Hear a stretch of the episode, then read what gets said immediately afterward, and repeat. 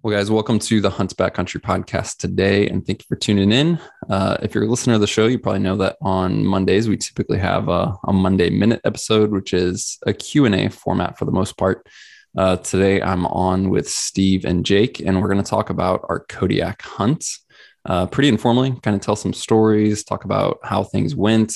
If time allows, get into some listener questions, but we'll see how that goes. And we may save the listener questions for a second episode that we'll do a follow up on. So, uh, as always, guys, you can email us any questions you have, whether it's about this hunt or something else, to podcast at exomountaingear.com.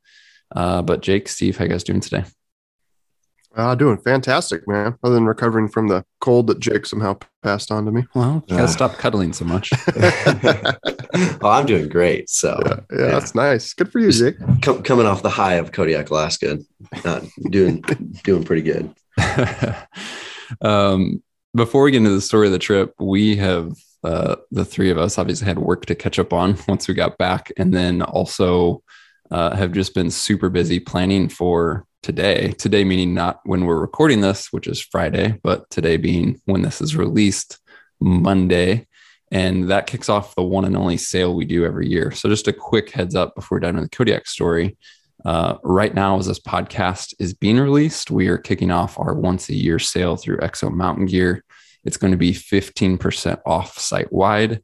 So that will obviously include pack systems. If you already own a pack, it's going to include accessories, logo gear, everything automatic discount 15% off uh, while supplies last we don't know how long supplies are going to last it's going to be more than minutes for sure more than hours uh, we have a good number of inventory set aside for the sale uh, and we just can't anticipate what that cutoff is going to be based off how fast things move but just a quick heads up if you're hearing this as it's released and interested in anything from exo literally the only sale we do each year, the best time to buy would be right this stinking minute. So maybe hit pause, go check that out, and then come back and hear the story. But uh, let's start with context for this Kodiak hunt. Uh, you know, many loyal listeners of the podcast may be aware.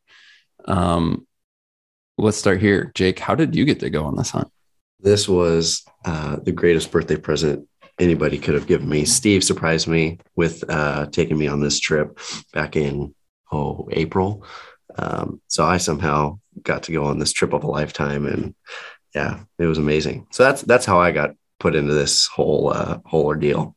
Yeah, I guess Steve, from your perspective, talk real brief about uh, our prior experience, and then kind of the plan on expanding that to get back this year.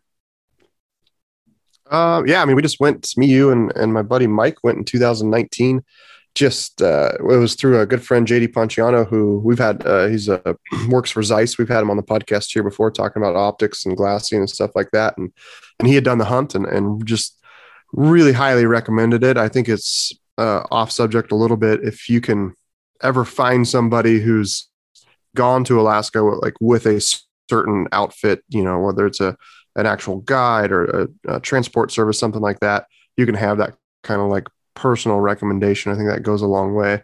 Um, so we had that from JD. He's, he's like, this is an amazing time. Was able to give us all the details. We went and just flat out had a blast. And I know, I think did before we even left, did we reserve these dates? I think that was the case. Or if it wasn't there, it was shortly after. Yeah. Yeah, it was before not before we left for the trip, but before we left from the trip. Meaning before we yes. came home, we were yeah. like, we were freaking coming back. Let's put it on the calendar. Yeah. Yeah. Yeah. And I just remember thinking, um, yeah, like let's come back in two years. And then I just pushed Jerry, who's the owner of the Foxtail Lodge, how many guys can we bring? Because it's it's a small outfit. I mean, I think ideally they run a, want to run six guys, maybe seven guys at a time. Um, and I was like, I just wanted to bring as many people as we could because I knew it'd just be an absolute blast. And that just lays out well for to have a lot of guys up there. So we rounded up eight guys and returned. Yeah. Yeah. It'd be fun to get on and, uh, as you guys will hear about with eight guys we we split up there was days where guys were fishing and other guys were hunting there were days where we all hunted but we're in you know four separate pairs uh, so there's a lot i mean as we talk about telling stories we only have the perspective of the three of us here on the podcast and we'll probably get more guys on to tell some stories later but as you can imagine coordinating eight guys especially quickly uh, is difficult to do so yeah, just I guess uh, real brief. You know, as you mentioned, Steve Foxtail Lodge uh, historically has just really run only fishing trips uh, throughout the spring, summer, early fall. Um, JD is the guy who first started hunting up there, just because Jerry, who owns Foxtail Lodge, was a family friend. Then he told us we went, and I think as Jerry got a few hunters in, that's something he does offer now. Um, is hunting trips and or even like basically what we did combo trips. We we were hunting Sitka blacktail deer. We were fishing. Some guys went duck hunting, and he really is can offer all of that in one trip, which is really unique. And the cool thing is, kind of on the fly. Like you can decide, like, oh, I want to hunt deer this day because of the weather. I want to fish that day because of the weather. I want to duck hunt one or two days or whatever you want to do. Uh, it's a pretty unique thing. And then he's out of Larsen Bay. So just for context, um, you know, there's basically call it three ways to hunt Kodiak, and they're going to vary based on your time of year on which one you may want to choose, which we'll talk about more in listener Q and A. But you can fly in. Uh, you can obviously camp out uh, and just be on the mountain. Um, one thing that's unique with Kodiak is they do the boat based hunts where you're quite literally living on a boat and getting dropped off each day to go hunt and then come back to the boat. And these are obviously larger ships that have everything you need uh, to obviously take care of yourself, to eat, to take care of your deer and all that. Or what we did, which is, you know, stay on land, not on a boat, but at some sort of like cabin lodge type accommodation. So uh, that's what we did. So every day we we're you know we're at Jerry's place at Foxtail Lodge. We do get on a boat and then taken to where we either want to hunt or get dropped off to hunt and then picked up uh, every evening. And then we're back at the lodge to kind of dry out things like that, which uh, proved to be beneficial on this trip for sure, which we'll talk about. So, um, Jake, what did you think? Your, uh, I think your your first flight in a smaller plane was this past year's death hike, right? Yeah, earlier this year was the death hike. Yeah, which was, was, an even smaller plane than this year, but still hopping on a small plane, flying into Kodiak, landing in Larsen Bay. Like, what were your first impressions? So I think from Anchorage to Larsen Bay, I did I did completely fine just because all that adrenaline and excitement ready for Kodiak was was great, and and it was a you know a good flight. Um, I mean, jumping all the way to the end though from Larsen Bay to Anchorage, I was about ready to lose my breakfast. Like it was dude, rough. I think everybody else could admit though that it was a pretty uh, uh, it was it was a bumpy bumpy plane ride back. So cut me some slack, but it was yeah, it was good though. Like being being there with like eight or seven other guys and um, just having somebody to talk to is is great. So it, it wasn't terrible by any means. I remember on that on that flight back. Yeah. So at the end of the trip from Larsen Bay back to Anchorage on the little charter flight, and it was rough. I heard a couple guys say it was the roughest flight they've been on. Um, but I remember you turning around because you were sitting in front of me and you, with like a very dead serious demeanor, said, are you not nervous? Yeah. and I was like, oh man, I'm good. I was like, what the hell, man? Like you're just chill and you're like, I can't do anything about it. So why worry? Like you and Cody both. But yeah, I was there was just times where like the plane would just go up and down and to the side, and the pilot looked like he was doing nothing. And yeah, it was just ah, I, I wanted something to be done about it, but you really can't. So you just got to get used to that, and then once you uh, get over the feeling or get over the fact that you can't do anything about it, then then you're good. yeah. Um, so yeah, landing in Larsen Bay, start the hunt. Uh, I think Larsen Bay has, I want to say, I heard the numbers of like 26, 28, somewhere around there year round residents. Like it's a obviously small, remote. The only way to get there is to fly in type thing or take quite a long boat ride. But uh, definitely no call it facilities in Larsen Bay in terms of shops or basically you better show up with what you need type thing. Um, but yeah, got got settled in at Jerry's that first day, and then um, you know we're able to hunt the next day um, with timing. So I think everybody getting to the lodge for the first time, it was obviously uh, you and I had been there, Steve, but for the other six guys, it was their first experience getting to check out, get settled in, sort your gear.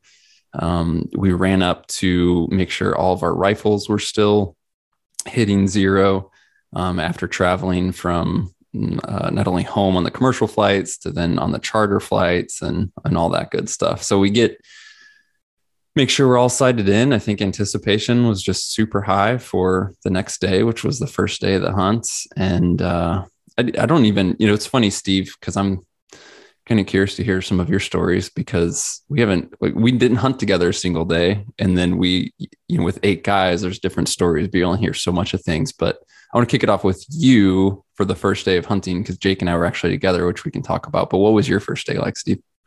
Um I'll, real quick i'll skip back to uh, this is the second trip in a row. Last time mike's when you talk about going to the rifle range and just checking zero uh, last time mike's gun was off it was like eight inches high and then this time, out of the eight of us, we had one guy, Jason's gun was shooting like six inches right.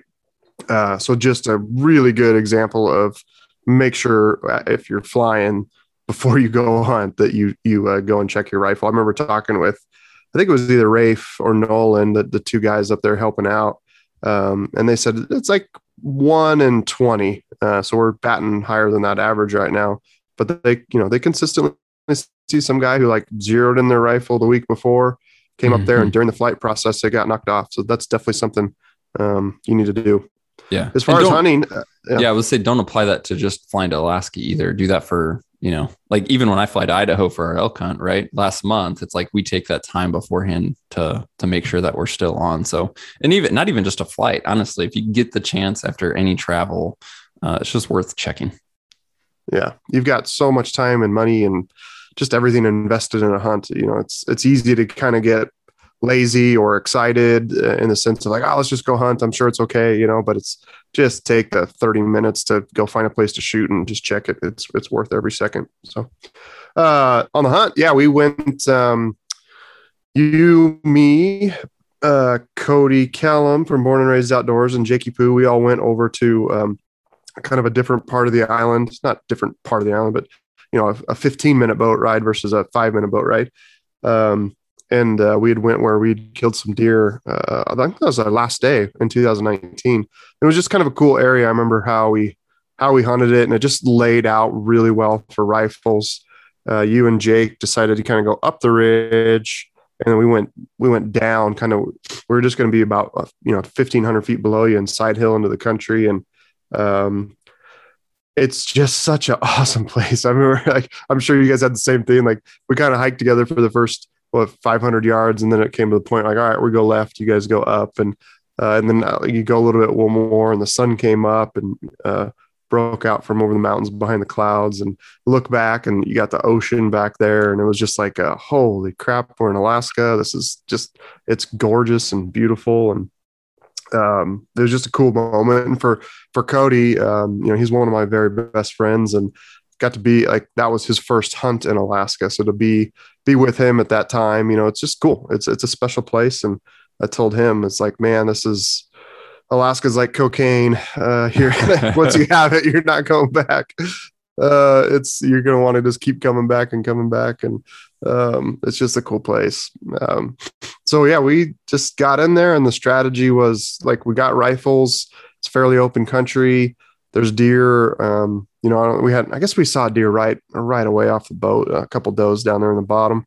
Um, but uh, strategy was just move slow, kind of still hunt, and use our binos, use use our eyes, and just wait for a buck to pop out in front of us. And uh, Cody had two tags. He was kind of first up to shoot and wasn't super picky on on what he was going to shoot as far as size of the rack. Right, it was just like, yeah, that's that's a legal buck. Let's shoot him. And uh, it didn't take long. I don't think it was. I want to say we shot by nine thirty, and we probably left the boat at eight eight o'clock, eight fifteen, something like that. Um, so yeah, we just we're sneaking along, and uh, we saw a deer up on the ridge, and it was kind of towards the direction where you guys were at. And I I think the last time I saw you, I thought you guys were kind of wrapping around the other side of the ridge. So I was like, oh, they must be around the other side, and um, uh, this should work out. But we just snuck up there. First spot the buck at like actually, I'll I will say this. So um, from a gear thing, Cody had those Sig Sauer, um, 16 by 42 image stabilizing binoculars. Um, I those scenes are freaking amazing, man. Uh, like I spotted a doe. I have my eight by forty two Swaros. I spotted a doe up on the hill, and it was six hundred something yards away, and I'm like, oh, there's a doe up there, Cody. And he pulls it up and he's like, there's a buck right next to her. I'm like, no, there's not. Like, I don't, I don't see any deer. You know what I mean? I couldn't, couldn't see the buck. And he's like, yeah, right behind her. You know, it's like a couple minutes of going back and forth. And I'm, I find like, give me those effing things. You know, I take the binos from him and pop those up. And sure enough, there's a buck just standing right over her shoulder. He was just kind of, you know, blended those bucks, obviously, as we all saw, like the color of the dead grass and their body was identical. And then we had snow on the ground. So any of their white patches, they blended in really well. Um, but yeah, those things are, there's something there when, when they improve the kind of overall quality of that glass I don't know, man. I, I just, oof, they're impressive. It's going to be, uh, I know I'm packing some on the next hunt I go on. So, um, anyways, back to the hunt. Yeah, we spot that buck and he was kind of, uh, you know, he was 600 yards. I remember uh, question to ask every hunting partner is like, Hey, what's your effective range? Um, and I think Cody said 500 is, is what he felt really comfortable at, you know, assuming really good solid rest and all that. Um, so it was immediately like, okay, we need to get closer. Uh, we there's a kind of this bench in front of us. Um, we work up to the bench, and we're trying to get set up, and it was just awkward positioning, right? Like the between brush and trees, and trying to get a clear lane to shoot. Um, the buck himself was standing on an open hillside, but just the angle we were at uh, was pretty tough to get a shot off, and we uh, ended up trying like Cody tried multiple positions. There, there was this log, and he tried to get prone and the buck was just standing like a statue behind this this chunk of brush forever. And i'm like behind him kind of bopping around. And like dude if you can get up over here you can just drop this buck right now. And the way he was he was we were watching his behavior and he was standing like a st- statue and staring in the direction that you guys were coming from. So we were kind of in both of the back of our minds we're like man we if we're going to shoot this buck we probably need to do it sooner than later. Because i think Mark and Jakey Poo are going to come up the ridge here in a second and bump him. Um, and so he ended up getting this first time I've ever been around shooting off a tripod. He got his tripod out. Um, I think it's got an Arca Swiss rail clamped right onto his gun, right onto the tripod. And then, like we do with the shooting sticks, put the pack um, behind, uh, you know, kind of bear hugged it in his chest. And it was a 400 and let's say 470, 480 yard shot uh, and fairly steep uphill. And uh, he took his time, got set up. You know, we're in a rush to make it happen. If if it's gonna, you know, if he's gonna get stable, make a shot, great. If not, you know, not gonna wound an animal. So took his time, got set up, and um, he told me he was ready to go and squeezed the trigger and just absolutely dropped the buck. Uh, it was pretty pretty impressive shot. And uh, it was kind of funny because we high fived and and you know sat there for a few seconds, and then it couldn't have been two minutes later you and Jake walked through the opening, not like 10 yards above where the buck was just shot. Um, so that was kind of cool. Um, and yeah, we went up there and got him cleaned. And uh, meanwhile, I think we are just about loading that buck up in packs and we heard a gunshot come from your guys' direction. Yeah. Yeah. We heard your shot. We were like kind of a, not on the backside of the ridge, but kind of across this little knob, glassing the backside. Um, and then, yeah, I heard a shot and I was like, dang, that was fast.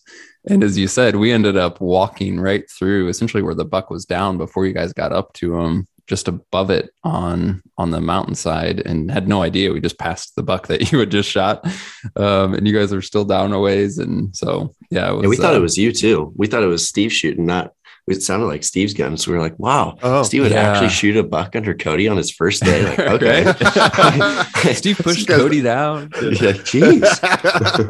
yeah, because we were on that backside. It didn't you didn't hear like the big boom. No. Oh, it sounded gotcha. like, oh, yeah. that sounded like Steve suppressed six five, you know. Hmm. uh, but it was just the way that sound carried. So yeah, we didn't know who shot what. And yeah, I think hey, Jake, you can pick it up from there, honestly. Um, on, you know, kind of I guess maybe if you want to go back to your first impressions, if not, just pick up the story from where we're at at this point.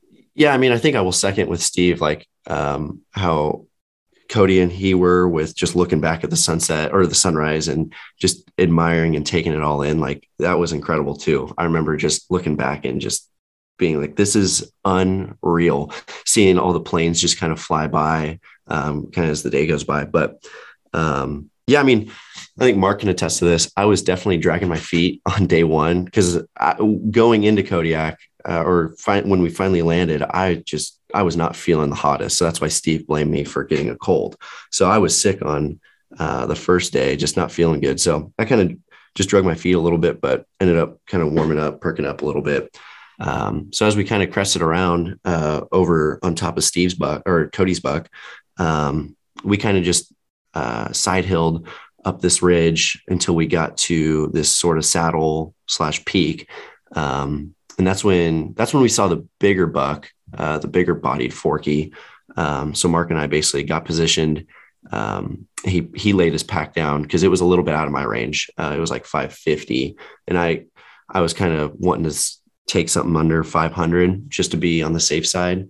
Um, so Mark got on on his pack, and that buck was just on on a mission.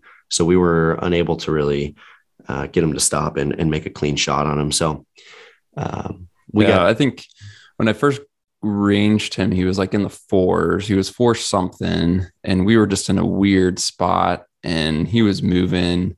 And I didn't think I was going to get his shot. And I certainly, you know, at, at, any extended range, like you were talking about earlier, Steve, not in a rush, but I was like, let me throw the pack down. Let me get on the rifle. You never know if he's going to stop and just see, you know, how I'm able to settle into a shot opportunity. Um, and got him in my scope. And then by the time he was, he was over five and moving. And I knew basically instantly, like as soon as I got down, like I'm not taking this shot. He's moving, he's far. This is not going to happen. And uh, you know, I didn't I don't think I told you this outright, Jake, but I really didn't have any plans of shooting a deer that day, and was it was after you did. Um, I mean, my my mission for the day was to get you a buck, but when he was a big body deer, and then I knew he was out of your range, I was like, all right, let me at least get in the rifle and see what you know, see if anything happens here, which it didn't. Yeah. Um, but yeah, it was cool. Yeah, no, I was, oh, yeah, it was just cool, exciting. Definitely, like what Mark said, we really didn't have a clean just spot to to shoot from. Um, it was just angled downhill, so he had to prop his pack up pretty good, and it was just it was just an awkward shooting spot. So um, we decided just to let him crest over. We didn't see him uh, go over the ridge; he just kind of went down a drainage. So we were thinking we were just going to cut him off. Uh, so we kind of still hunted uh, a little bit towards him, um, and that's kind of when we started post holing a little bit. That's where uh, snow levels were a little bit higher. Um, so we ended up not finding that buck. Uh, and then I think that's when we just kind of sat down, grabbed a bite to eat. Um, and then, yeah, then another buck kind of just came, came out of the brush patch. And then you got, I told you to get set up again. And that buck was on a mission. Like those, that's one thing I, um, I learned from that hunt is, you know, obviously in November they're rutting. So they're, they're not, you know, standing around waiting, waiting on you. They're, they have a mission and that's to go find some does. Um, so, anyways, we we get done eating, and I think I'm no Mark gets done eating a little bit quicker than I did, and I'm just packing up. Before and before uh, we were gonna just go chase that buck some more, the bigger bodied one. Mark kind of took a quick uh, detour and went back on the other hillside, kind of where Cody and Steve were, but a little bit further up the drainage. And he put the glass up, and I mean, what was it? You you glass for ten seconds and you spotted a buck. Yeah, I mean, it was the kind of a deal where you're, you know, we're at the top of this ridge and we're planning on like hugging the right side and staying on that side of the ridge in the drainage, but we're, you know, we're kind of at the top of not a knife ridge, but where it was easy to pop over and be like, all right, well, before we leave, let me at least look off the other side, right? Um, and yeah, so you were still, I think, finishing up eating, packing. I was like, I'll be right back. I'm just going to peek over, you know, this opposite side before we commit to what we're doing. And as soon as I as soon as I peeked down, I saw some does at like, I can't remember if they were 800 or 1,000 or something like that. So I'm like, oh, some deer up over here. And so I was just kind of scanning, um, you know, kind of real quick between glassing and naked eye and happened to look down. And where we were standing was real steep. And the does were quite a ways below, but like really, really down steep and much closer. Um, I saw a buck and right away, I was like, he's in range. Let me go get Jakey. And obviously didn't want to yell or anything. So I remember booking it back over to you. And I was like, Buck now, let's go, let's go. So um, yeah, then I was like, no, you shoot it, you shoot it. And you're like, no, dude. Like I was just trying to be selfless and just, you know, you spotted it, you shoot it. But no, it was it was super cool. Yeah. So he comes booking it over like he he was running pretty, pretty fast for how how old you are. Um well, going back to what you're saying, like you don't know how long those bucks are going to be around. So I was like, he's here now, but he could be gone in three seconds, and I still have to. You were probably, I don't know, 40 yards away or something like that Yeah. in the snow. Yeah. yeah, so we grabbed the rifles and then we just kind of uh, put the packs on really quickly and just run back over there and get set up on the knob. Um, and yeah, that buck, he was just kind of on a mission, just feeding, moving from left to right. Um, and so, yeah, I, I get the, get the poles out, get them propped up, um, and just kind of get, get position, put my earplugs in. I mean, it was a quick, smooth process. And I just asked Mark, like, you know, what, what do you have for range? And I think it was like 260, 270. Um, I'm like, right on. Uh, sweet. So I just took some time. Um, I, I didn't really wait much longer just to pull the trigger. I got settled in. It felt great, felt comfortable, and you know, placed it right in the money hole. I mean, it was it was a great shot. Uh, so I shot him, and he did that little kick and kind of moved ah, 15 yards and just kind of you know did the little uh, fall over and leg kick, and then it was done. It was a quick, clean kill, like what you what you want in every uh, rifle bow kill. So Yeah. and then the It was- celebration happened. Yeah, I mean, you made a good shot. It was not it was not an easy shot. You were, you know, we're shooting steep downhill because we're on the top top of the ridge.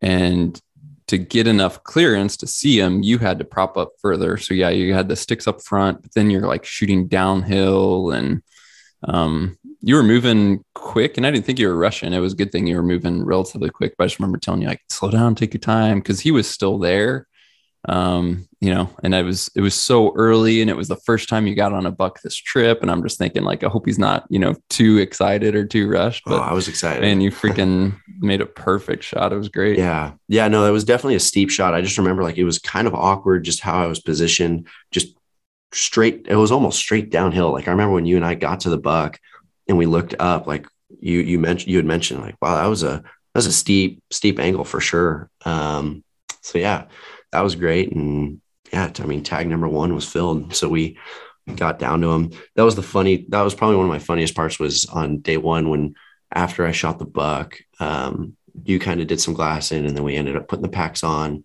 and went down there and gosh that was a steep slick section wasn't it mark it was, it was a little steep a little snowy and jake so jake had his poles out because he just shot off his trekking poles and uh, he was like hey do you want one of these? And i was like no man i'm good. And literally said no i'm good. Took around turned around took one step and then my next step just completely my legs went out from under me.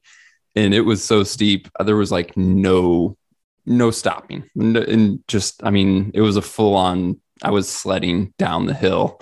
Uh thankfully didn't run into anything or hurt anything. But it was just like no man i'm good. And then turn around and whoop, see you later yeah solid 40 yards of just pure awesomeness. That was funny man. That was hilarious. I think we took turns just sliding back and forth. That was the one.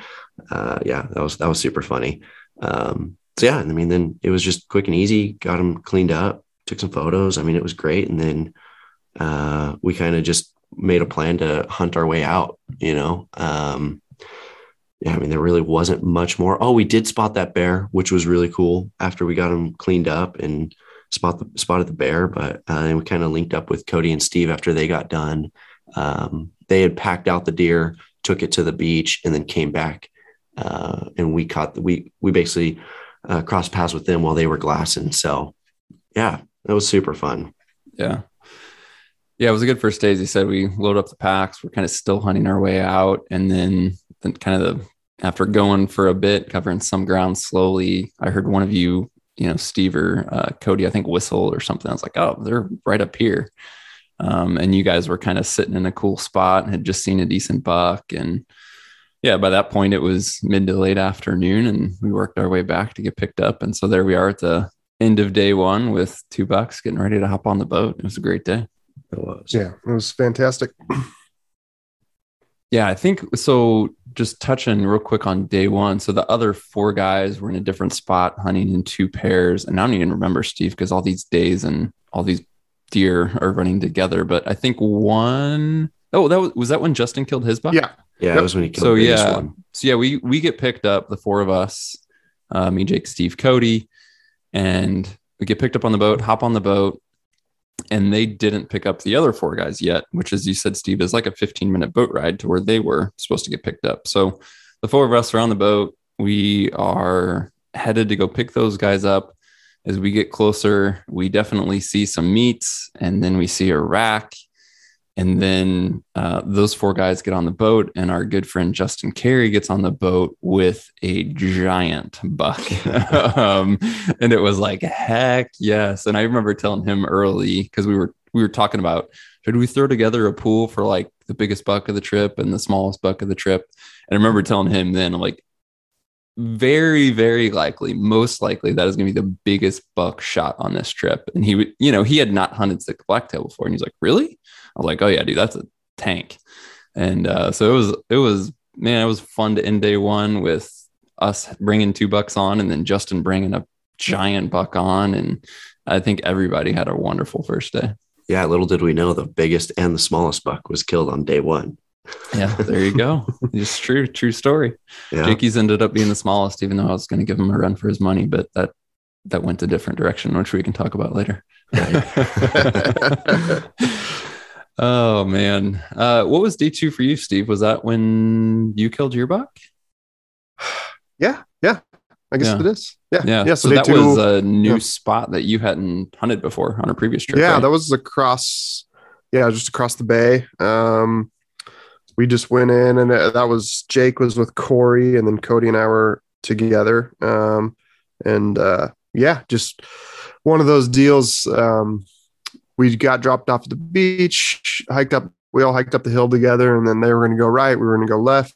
Got into some bucks right away, um, and we were like 50 yards apart. Jake and Corey, and then Cody and I were. In, uh, I think we're both trying to shoot the same buck, um, but you never know what the other person's seeing. So, uh, but that ended up panning out. And then we kind of we side held from there, and it was just frustrating because we got stuck in this kind of no man's land where it was just really brushy, you're, and you, you're bumping deer everywhere. Um, but you just kind of had to like, you just a shot wasn't going to happen in there, right? Like the terrain didn't lay out that way. How the, the hill was kind of uh, shaped, and then we're side hilling through it in the brush, and um, you were just seeing little white dots bumping out in front of you, and it was super frustrating. But we we just kind of like kind of got back on the maps and staring at onX, like, all right, we we just need to like push through for 400 yards, 500 yards, and get around to this next point, and then we then we can stop and start hunting again. And um, and that's basically what we did. We just kind of busted it, busted through that brush, and uh, you're trying to read onX because onX is like a picture in the summertime when everything's all green and nice, and like, all right, I'm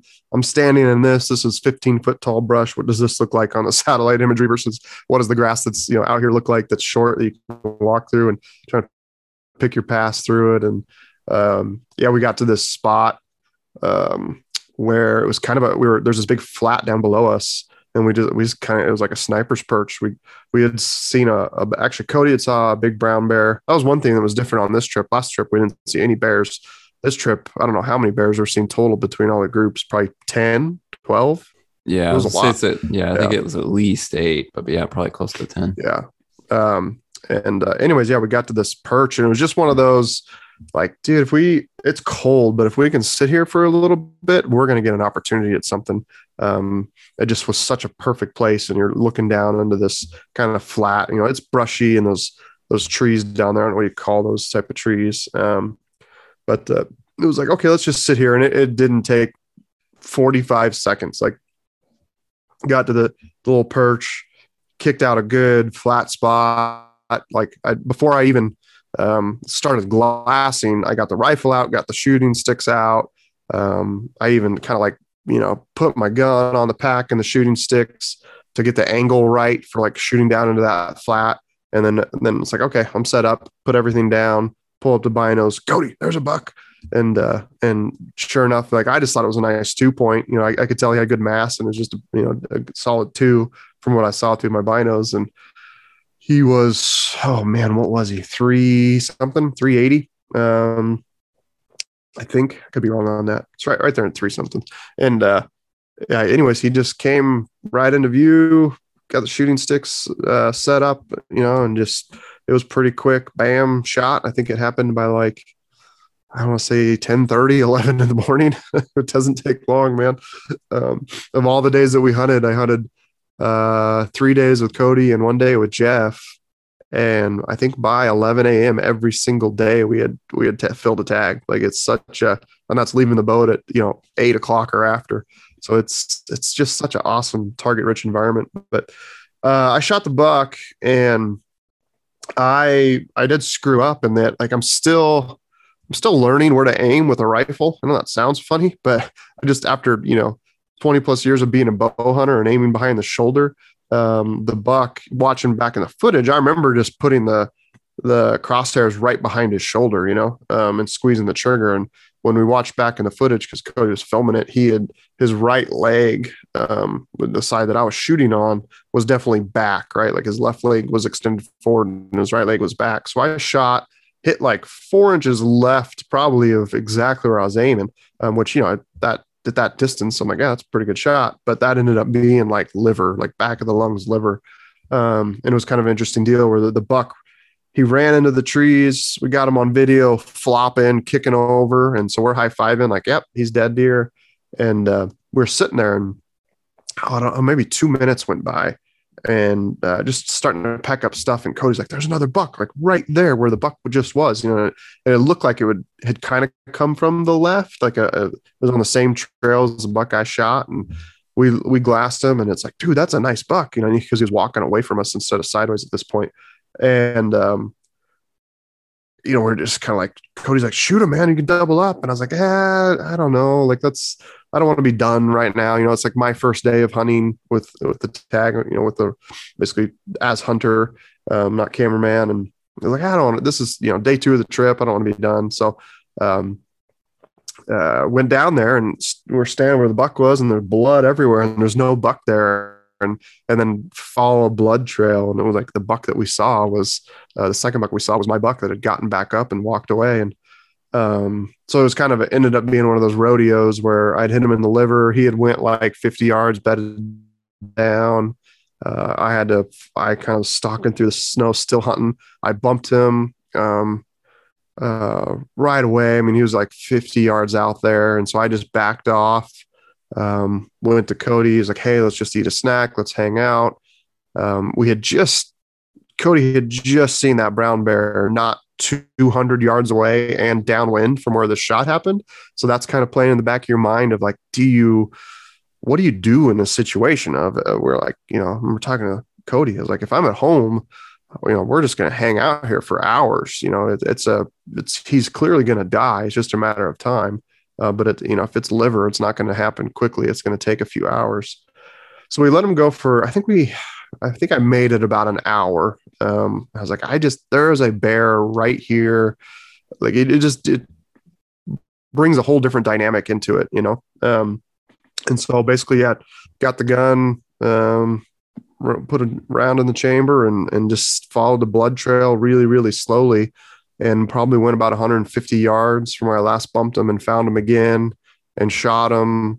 Um, and, uh, and then he ran again and I shot him again. Uh, all my shots were like in the vitals. This buck had like massive, um, adrenaline going or something like that, where he wasn't just falling over, but ended up shooting like two or three more times, uh, and ended up you know, finally getting him down. Um, and it was uh, just one of those. It's not how like you know, Jake, you just talked about like one shot, quick, clean kill, and this just didn't go that way, you know. But we we played it right. We got the buck at the end of the day. So uh, yeah, we get up to the buck, and these bucks are just they're absolutely gorgeous. It's uh, everyone talked about this. Like you feel guilty taking a knife to their cape and cutting them up to debone them. Um, but ultimately, you're like, well, if I'm not going to mount them, what am I? What am I going to do with the cape? so just yeah, we cut them up, got them loaded in the packs, and then um, you know, same as the first day, like, oh, let's pack them out to the beach. We'll drop them and we'll go hunt and um, pack them out. And we were just literally stepping like the path that we wanted to follow was the exact path that bear had taken prior. So, you know, we're walking in uh, fresh brown bear tracks that are just freaking massive. Like Cody's got a size 14 boot and he put like two of them inside this freaking bears tracks. There's just uh, I didn't uh, only one of the groups uh, got to see a bear up close. You know, everyone else are at four, five, eight hundred thousand yards, whatever. Um, but yeah, it'd be pretty crazy to see one really close to get an idea of just how massive these things are. But we packed them out to the beach, dropped the meat, uh, and then just like that that first day, turned around and went back to hunt. And now Cody was up, and he wanted to hunt. Um, he got a, a, a, pistol, ten millimeter pistol with a red dot sight from uh, Sig, and uh, went to go hunt. Uh, he he had been practicing a bunch and, and wanted to see if he can shoot a buck with his pistol, which was was really fun. Like I was excited to run camera and film it and see what we could do because it was kind of like, all right, this is different strategy. You know, going to be hunting close quarters. Uh, you know, basically like we're bow hunting this thing. So we ended up we almost killed a buck within like 30 minutes after getting my meat to the beach, which was which was pretty cool. Yeah, that's awesome. The uh if you hop across the bay, I was with Jeff Bloomquist and then uh, Justin Carey and Jason Wright. The four of us kind of like got dropped off together.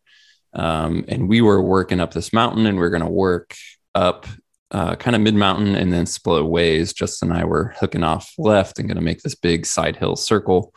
Um, while the other guys kind of stayed on this perch that we were familiar with from the previous trip, you and I, Steve, and then they had been into uh, the prior day as well and were on a bunch of deer. So we weren't even we weren't even to the midpoint of the midpoint that we were trying to get to, and saw a good buck down in this creek bottom. We were uh, kind of parallel in this creek, but up in elevation from it. Good buck in the creek bottom. He was crossing the creek, and w- he was going to be coming up the opposing face from us. And it was just one of those things where it's like he just disappeared and there's there's four of us like four guys four sets of binos looking between binos and naked eyes and back and forth and uh, experienced hunters. And it's like where did this buck go? Just flat out. And we never saw him. Like he just flat out disappeared. We gave it some time. Uh, so we move on from that. We're continuing to work up still not to the point we were going to split yet and then see another buck who was again across the creek. He was at three something uh, jeff who i knew a bit uh, and it's actually he was a guest on our expert roundtable this past summer and i've met him a couple times in person but never spent any time in the field with him or hunted with him and was really excited to do that just knowing uh, the great hunter that he is and how you've talked about him steve um, and he was, I knew that he was pretty much set on shooting a big deer and I was going to pass a lot. Um, but at the same time, I had so much fun the day before shooting Jake's buck. I, I was like, I wanted him to shoot something. I was like, let's shoot something. Let's go. Let's pack it out. And so I was trying my best to give him a sales pitch to shoot this buck that we had across the way. And I was like, dude, you got two tags. Like, we'll kill a monster later. Let's go and uh, I was just really, I just, I don't know, I had so much fun helping Jake the day before and packing out a deer, and I wasn't too concerned with shooting something right away. And as best as I did, man, to push him hard and pressure, he just still wouldn't shoot that deer. So uh, we got up to the point where Jason and um, Justin were going to stay put. Uh, Justin Carey, um, and I said Justin earlier. I was with Jeff. Sorry, Jeff Bloomquist there's too many J's. It's Jason, Justin, and Jeff that I was with. um, so anyway, we're getting ready to split, Jeff and I, and um, I think it was Jason that first spotted it, spotted a really nice buck, um, kind of cruising. And so all four of us ended up staying together and it's like trying to get Jason set up to shoot this buck that he spotted. And it was cruising and um, was kind of just out of range for what Jason felt comfortable with with his rifle um, the current setup that he brought, which was an older 270. Um, and so I was like, here, man, take my rifle. I will range him with, you know, I'm obviously running the range finding binoculars built for my rifle. So I was like, you get set up. I'm going to range them. I'm going to dial for you. Just get set up, get in position, get steady. If you're comfortable, shoot. If not, you know, no worries. And so he got set up to where he was comfortable and I glassed uh, and ranged the last spot I saw this buck, and he went into this little brushy draw, and it was moving from right to left. And so I hit a range on where we expected him to pop out. I had the scope dialed, like everything's ready to go. Um, and he just he kept dodging us. Like he was visible again for a minute, but then like ducked behind this rise, and then it was just tough. So long story short, we were all set up and spent some time there waiting for this buck to pop out. And then uh, it finally got to the point where I was like, all right, they were going to stay there, potentially still see that buck. Jeff and I were taking off. And so Jeff and I go to take off, and man, we were seeing bucks like we were we did not make it far, and we were seeing more bucks and bucks pushing does, and they were a bit smaller. And once again, I was trying to push Jeff to shoot one, but he just flat out wouldn't. Um, and then I was just passing on him at that point, and uh, we ended up kind of similar to what you were saying earlier, Steve, about the bear. Is we got up to the point where we were fairly high on the mountain. The snow was much deeper with these drifts, and like just the best path as I looked forward of like, all right, we need to make our way up here. Ended up, we just did the same thing as you guys, like following these bear tracks that were up there, which, as you said, are just impressive. Um, and so we're just following these bear tracks, got up to a glassing point, spent some time, had a quick snack, um, kind of side hilled to another glassing point. I bumped a really, really nice two point, like a really heavy two point that um, I would have shot like in a heartbeat, but it was one of those situations where we saw him at 110 and then he just disappeared. Um, so we kind of sat and waited for him to hopefully pop out below us. That didn't happen. We were just kind of side hilling. Um, it was just such good country. We knew it was going to be holding deer. We saw some does. We ended up getting to this glassing point and see this buck down below. And uh, he was decent.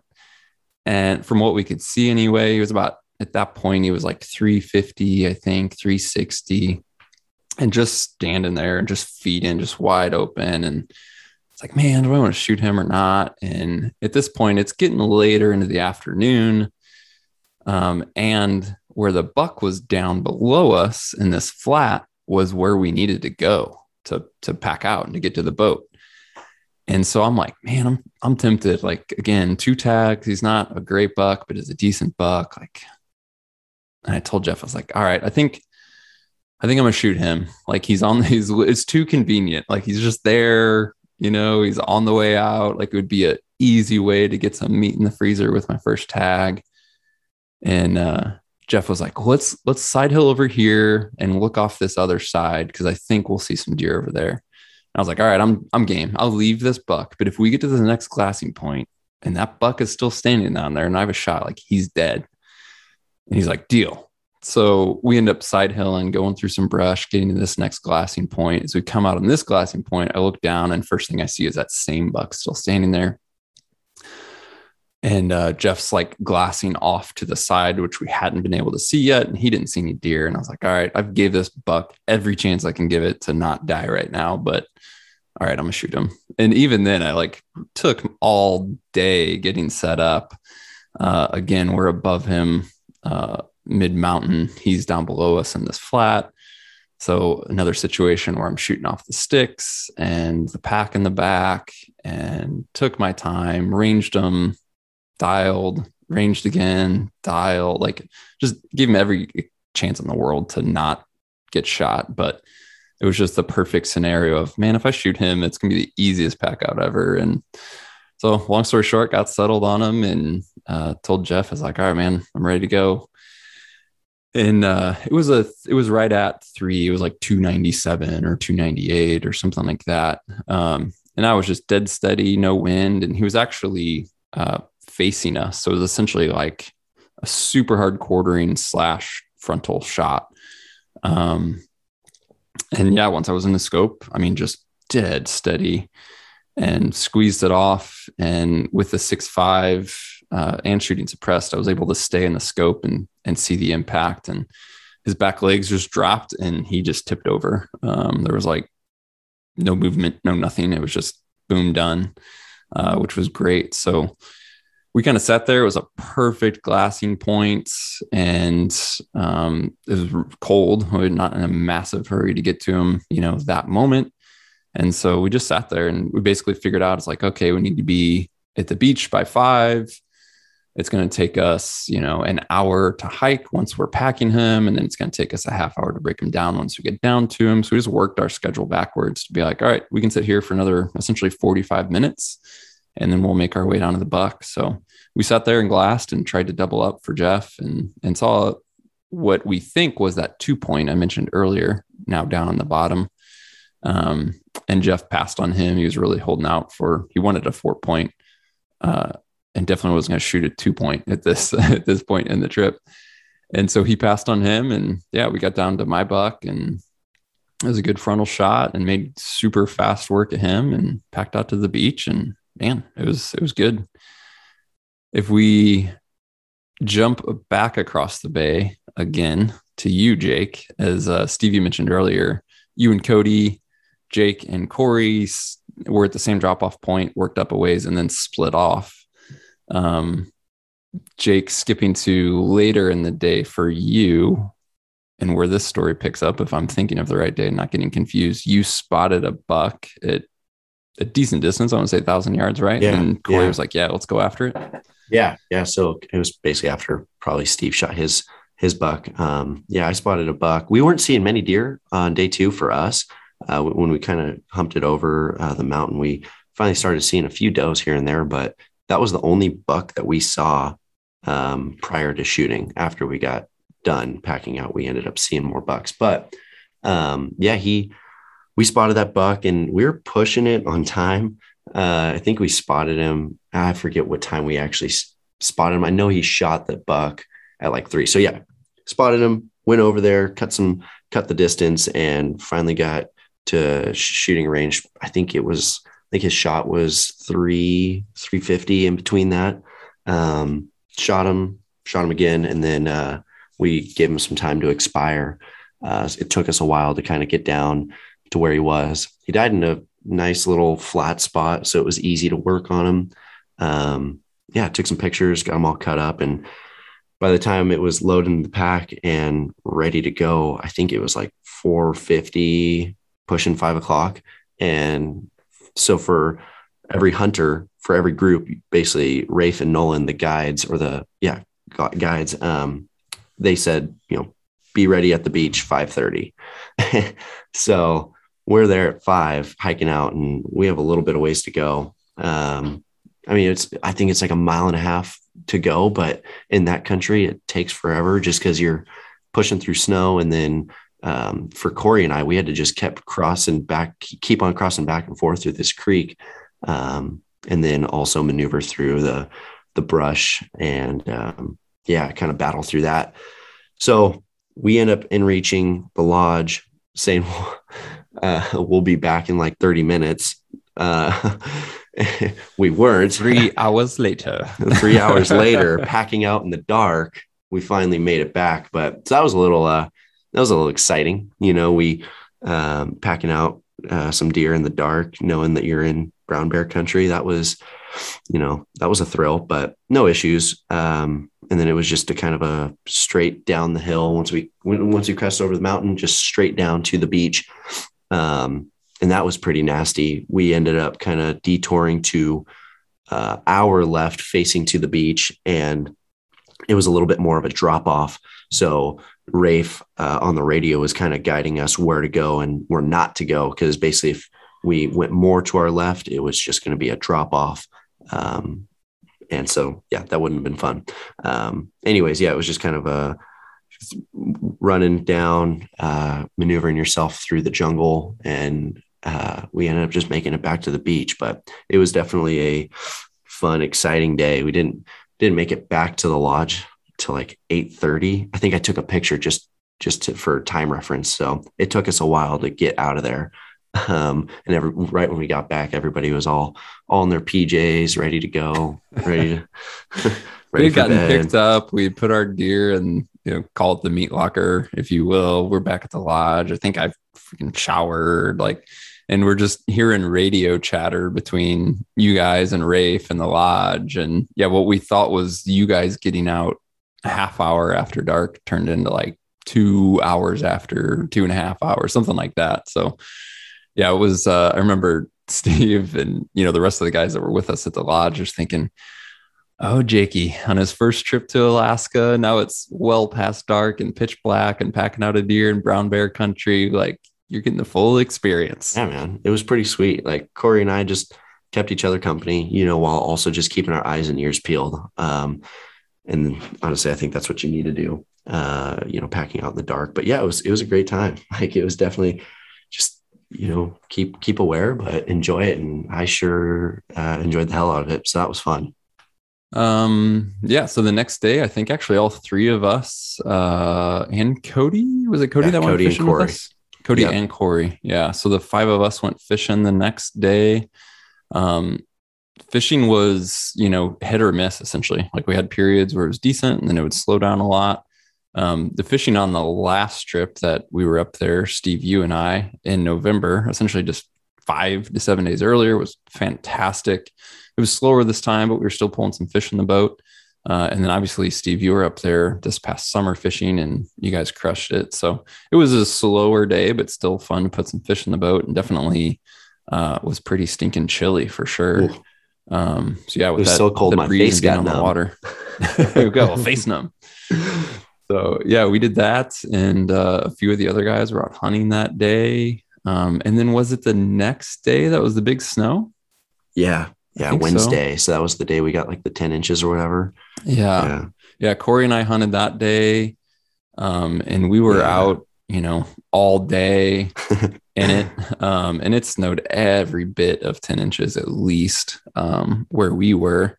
And it, you know, it was it was snowing in the morning when we were on the boat in the dark to get dropped off, and it flat out just didn't stop all day. Um, so we did a lot of still hunting. Um, it was super fun um, cutting fresh tracks. Uh, I mean, it was snowing good enough, and there was like this fog layer that was in and out where glassing was tough. So you're in country where, and you know, as if you guys heard, we're shooting a lot of deer at two to 400 yards. And on this day, you can't even glass that um, or range it if you can glass it, you know, through snow.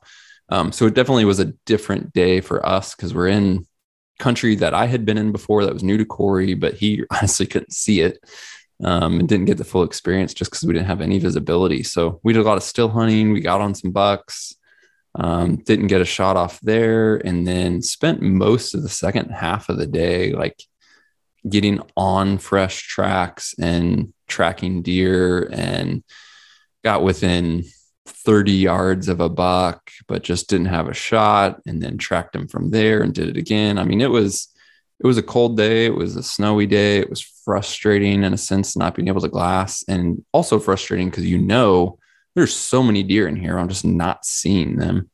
Um, so it's kind of slower on action, but at the same time, it was kind of one of the highlights for me to be hunting in those conditions and just to have that different experience where you're you know you're truly tracking deer and you're on them um, and so that was super fun and being able to track and then have those close range encounters was a lot of fun um, just honestly didn't end up getting a shot opportunity so um, i know that when we corey and i came out it was it was getting close to dark and everybody else was on the boat by that point i think you know some guys had tagged out earlier and then went to the lodge and then went fishing for the afternoon um, what was your your experience on that day, Steve? I don't even recall to be honest with you.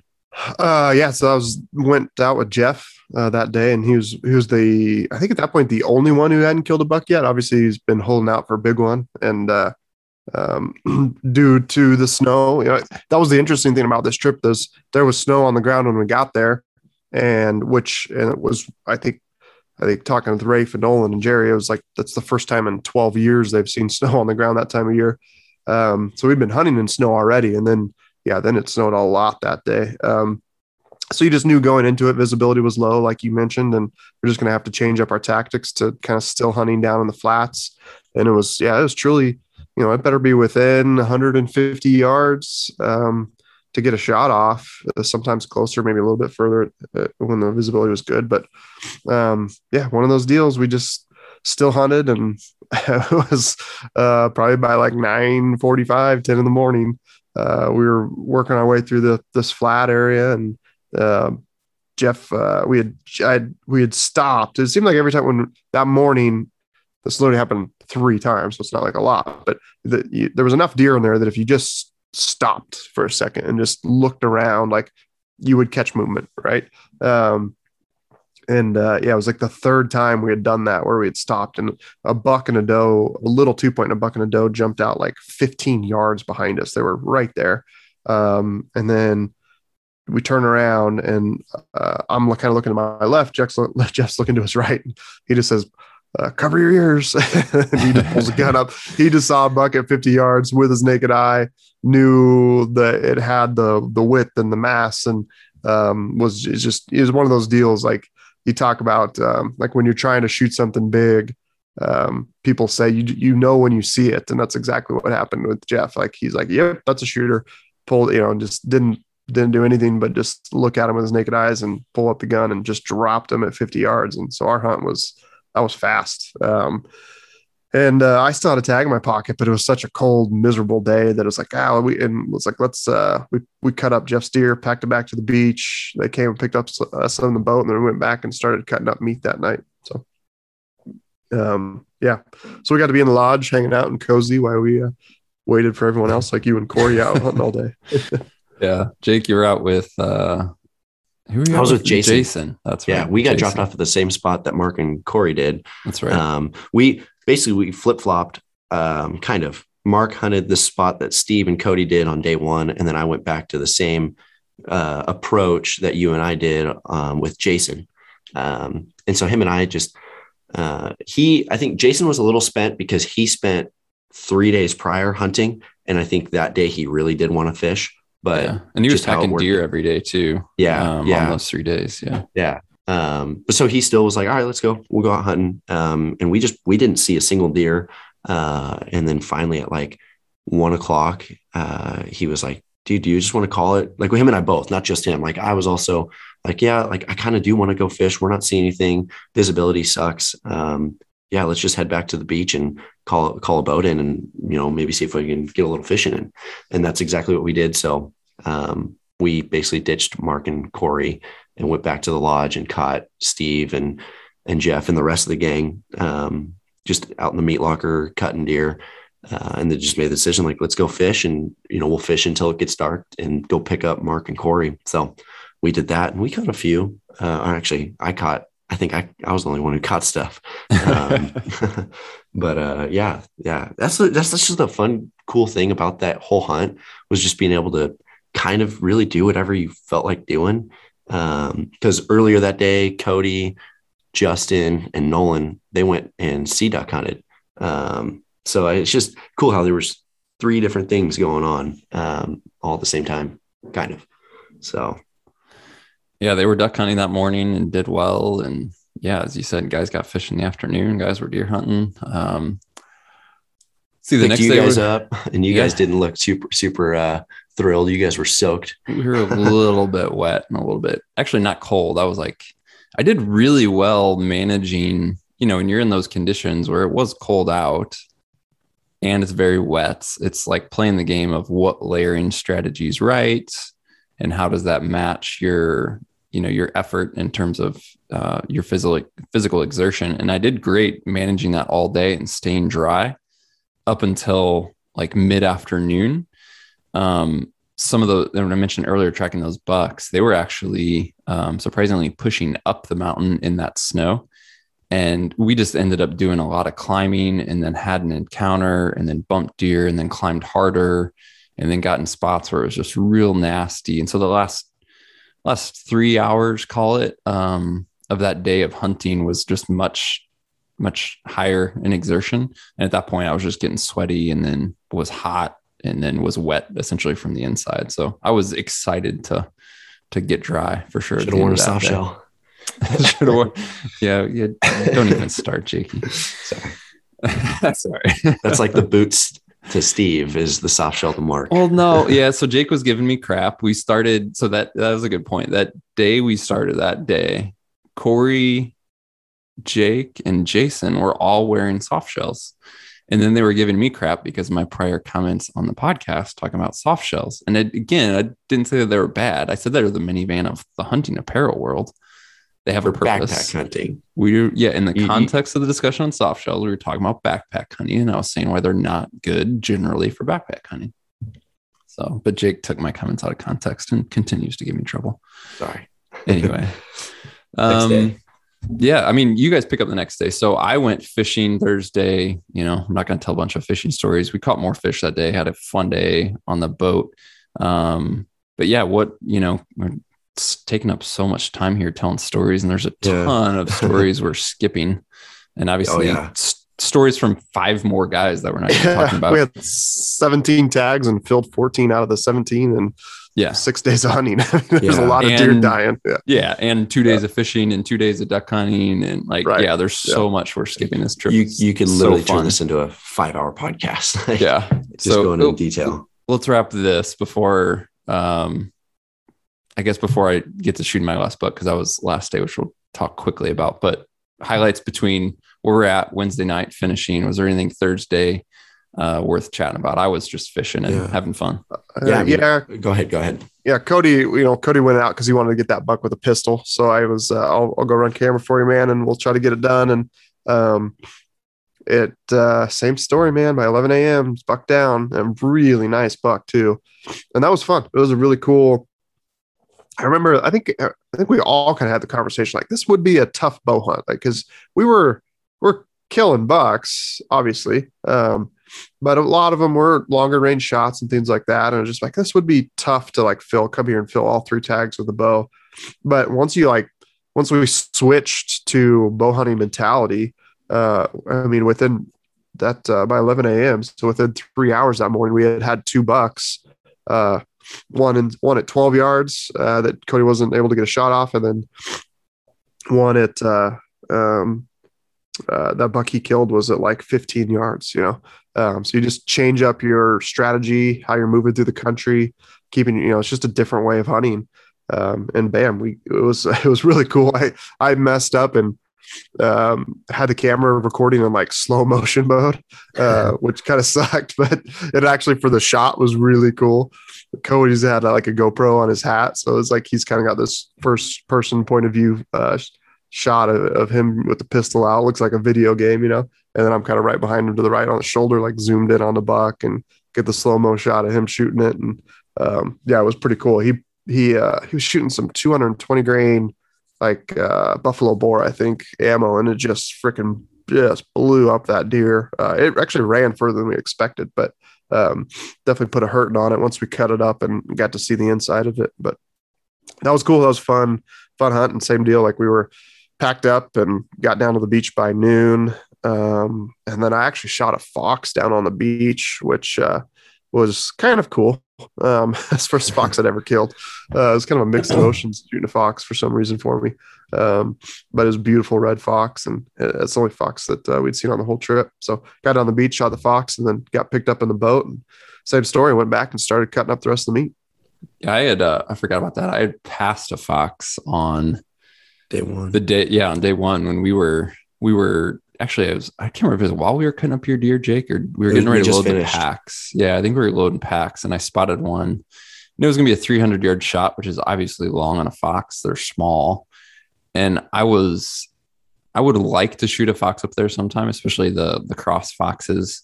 Uh, this was just a red, and honestly, part of the reason I didn't shoot was because it was I was not in a good shooting position. Um, I'd consider the shot at that distance if I was in a better position, but also we had, as we talked about, just come up from or just come down from the top uh, and slid all the way down. And this fox was way back at the top. And I was like, I'm not going all, the way back up there either at this point. So, um, yeah, it'd be fun to shoot one of those cross foxes one day. But uh, yeah, you, so Jake, on this day, you filled your second tag, right? Yeah, yeah. So this was probably my one of my favorite days. Uh, I, I think every day was my favorite day. um, I can't can't pick one, but um, sun was kind of out and uh, definitely brightened up the day. Quite a bit of snow. Hunted with uh, Corey Ford again. So him and I just um, I hunted a new spot, basically where everybody else was killing deer, and um, yeah, I mean we just kind of still hunted our way for a ways, and then kind of got into this spot where we can finally start glassing up on the hillside. And sure enough, uh, Corey spotted two does. And so I looked more to the right and uh, I was like, oh, there's a buck. and he was a nice buck, uh, super heavy, or he was heavy. Um, and so, anyways, we were like, all right, well, let's get set up. Uh, he kind of disappeared in the brush, but how he was moving, it looked like he was going to kind of work his way up to the left. And that was another wide open patch uh, perfect for uh, a shoot a shot opportunity. So I basically drop my pack, get ready. Uh, I definitely kind of move a little bit too fast. Um, I, I think I was just excited, got the sticks uh, ready to go, and then uh, I went to go chamber around. Um, and after, I think just from you know dragging my rifle around a little bit of precipitation, just kind of getting into um, the action, uh, my freaking rifle wouldn't close, and so I was just. I think I kind of panicked a little bit, and I was like, "Dude, what, what what's going on?" Like I'm starting to see that buck kind of feed out in the opening. Um, but I mean, just take a breath. Uh, Corey's like, fine, here, take my rifle. We shoot the same gun. So, I mean, it was nothing different. And so I set my gun to the side, uh, chamber around, and he uh, gets it dialed for me. And I think he, yeah, it was an even 400 yard shot, which was my furthest rifle shot uh, at an animal. Uh, I felt confident and I mean, just put it right behind the shoulder, uh, squeezed the trigger, and he just dropped right in his tracks. It was awesome money shot. Um, it was definitely a hard quartering away shot, so I placed it perfectly, uh, uh exit out the neck. Um, yeah, dropped him and took us an hour and a half to get up to him for a 400 yard shot. Took us an hour and a half. Just I think that has something to say about that country there. It's just super thick and uh, steep, and, and the snow definitely didn't help. Um, so yeah, I mean, nothing else happened the rest of the day other than you know cutting up the deer uh, and yeah, I mean making our way out it was um yeah fun fun quick day this time we made it back to the boat uh but you know right at dark not I was not gonna say you weren't you weren't too far after dark this time. Yeah. Yeah so that was thursday. Um the schedule had us flying out of Larsen Bay saturday morning. So friday's our last full day if you want to call it a full day. I say if you want to call it that because some guys had been cutting up deer throughout the week but um, other guys still had a lot of deer to take care of and have completely packaged, ready to go Friday evening. So that first thing Saturday, we could hop on the plane and get out of there. Um, and the weather for Friday was terrible. Um, I think the high was, I think they're calling for 17 maybe. Um, and then the winds were going to be breezy and just getting worse and worse and worse throughout the day. Um, and so just wasn't a great day. They flat out told us like fishing's off the table. If you guys want to hunt, go for it. Um, some of the guys went duck hunting. I think Steve, you actually went. You can mention that here. And then um, Jake, you were tagged out, but I was like, hey, if you go hunt with me for half a day, because I still had one tag left, I was like, I'll only hunt the half the day, like just in the morning, and then we'll get back to the lodge. And you had two deer that you hadn't touched yet to take care of. I was like, we'll hunt the morning I'll come back in all afternoon. I'll help you take care of your deer. Um, and then Jeff, uh, who had tagged out on his buck a couple days ago, still had a tag, wasn't concerned with filling it really, but he's like, Oh, I'll go out with you guys. So we started in the morning. It was a cold morning. Um, not too bad once you're moving and where we kind of tucked into when you got off the water and into the country, you know, I obviously had some wind blocks. So it wasn't too bad, but long story short, um, it was a short hunt. We were kind of basically still hunting, and Jeff and I were kind of taking turns picking our way through brush and who was in the lead, and got to a point where we were trying to work to um, a spot we wanted to glass from. And just as we were getting ready to get to that spot, Jeff was a few steps in front of me, and he turned around. I was like, "Buck, buck, right there!" And uh, so I stepped up next to him and saw the buck and saw that it was good enough to shoot. Uh, didn't pick it apart, and I was like, "Do you want him? Do you want him?" He's like, "No, man, go for it." And it was kind of a weird deal where um, you know he was facing us so it would have been another frontal shot. And there was this downed log horizontal that was kind of blocking a lot of his body. And then he's standing in probably a foot and a half of snow. So everything was just like kind of obscured but i had full access to front chest and neck. Um, and it was i didn't take time to range but it was maybe 30ish yards um, and so just pulled up the rifle, um, just was going to be standing freehand and gave it a second and squeezed off the shot. And I just, it was, you know, under at that close of a distance, number one, I didn't hear a bullet impact. There just wasn't time between even my suppressed rifle shot and the impact to hear an impact on the buck. And then with the way he was obscured, I just saw his like head turn and go away. But I didn't know if he dropped and fell over, if he ran or what you know what happened and it just it happened pretty fast. And um gave it a couple seconds some high fives and you know did you hit him? I was like yeah i think i hit him. He was at 30 yards you know? Um and it felt good and uh, went up to where he was and there was no blood and no deer. And then you know one thing it is nice with the snow obviously is you're able to see where they move and all that. And so you could see where he like turned took a leap and then started um, you know running away and so just was on his tracks and still no blood at this point but i'm like well you know in my head i'm like frontal shot maybe no exit. Internally he's probably has a ton of damage but hasn't you know maybe filled up to come out that the front entry yet. Uh, we'll see. And he i don't know jake he went what 10 12 yards or something like that and was Yeah, just not you know down right there. So um, we definitely had that brief moment where it's like god did i pull a shot? And you know Yeah, anytime We you were all thinking that. anytime you shoot and then you don't see you can't hear the impact. You can't see the animal's reaction to see like you know did he kick or hunch or what. So you, you take out you take away those two variables and then you get up there and then there's no blood. And it's like well gosh dang you know no blood no animal reaction no sound of the thwack of a bullet impact. It's just you know even though i felt on the shot you just start questioning yourself. But thankfully it was you know a few steps away essentially and was down and ended up being a really nice buck. And Oh, going back to what you said earlier, Steve, of these deer are so pretty. You almost feel bad cutting their hides. And I've never been a shoulder mount guy. Don't have one, have euros and all that stuff like that. But I remember on my trip last year, uh, last time in 2019, I was like, man, these deer are so unique compared to what I'm used to, especially whitetail that I've grown up hunting. So pretty and unique. I was like, if I ever shoot a decent one, I'm gonna be tempted to to do a shoulder mount. And so uh, I don't have much experience, obviously, because I don't do shoulder mounts caping deer, but uh, Jeff did, who was with us. And so I kind of asked him, like, Jeff, you don't mind, will you help me cape this thing? Like, and so we did and took our time. And I think I'm gonna kind of shoulder mount him. So it was a beautiful buck and a great way to end of the trip. And thankfully it was only like 9 or nine thirty in the morning. So we were able to like, all right, great. This is gonna be terrible weather day. Let's pack this buck and get out of here. And uh, then we had your two deer to take care of Jake, and now I had another deer to take care of. So we spent most of the day taking care of meat. Uh, and while all that was going on, you were duck hunting, Steve.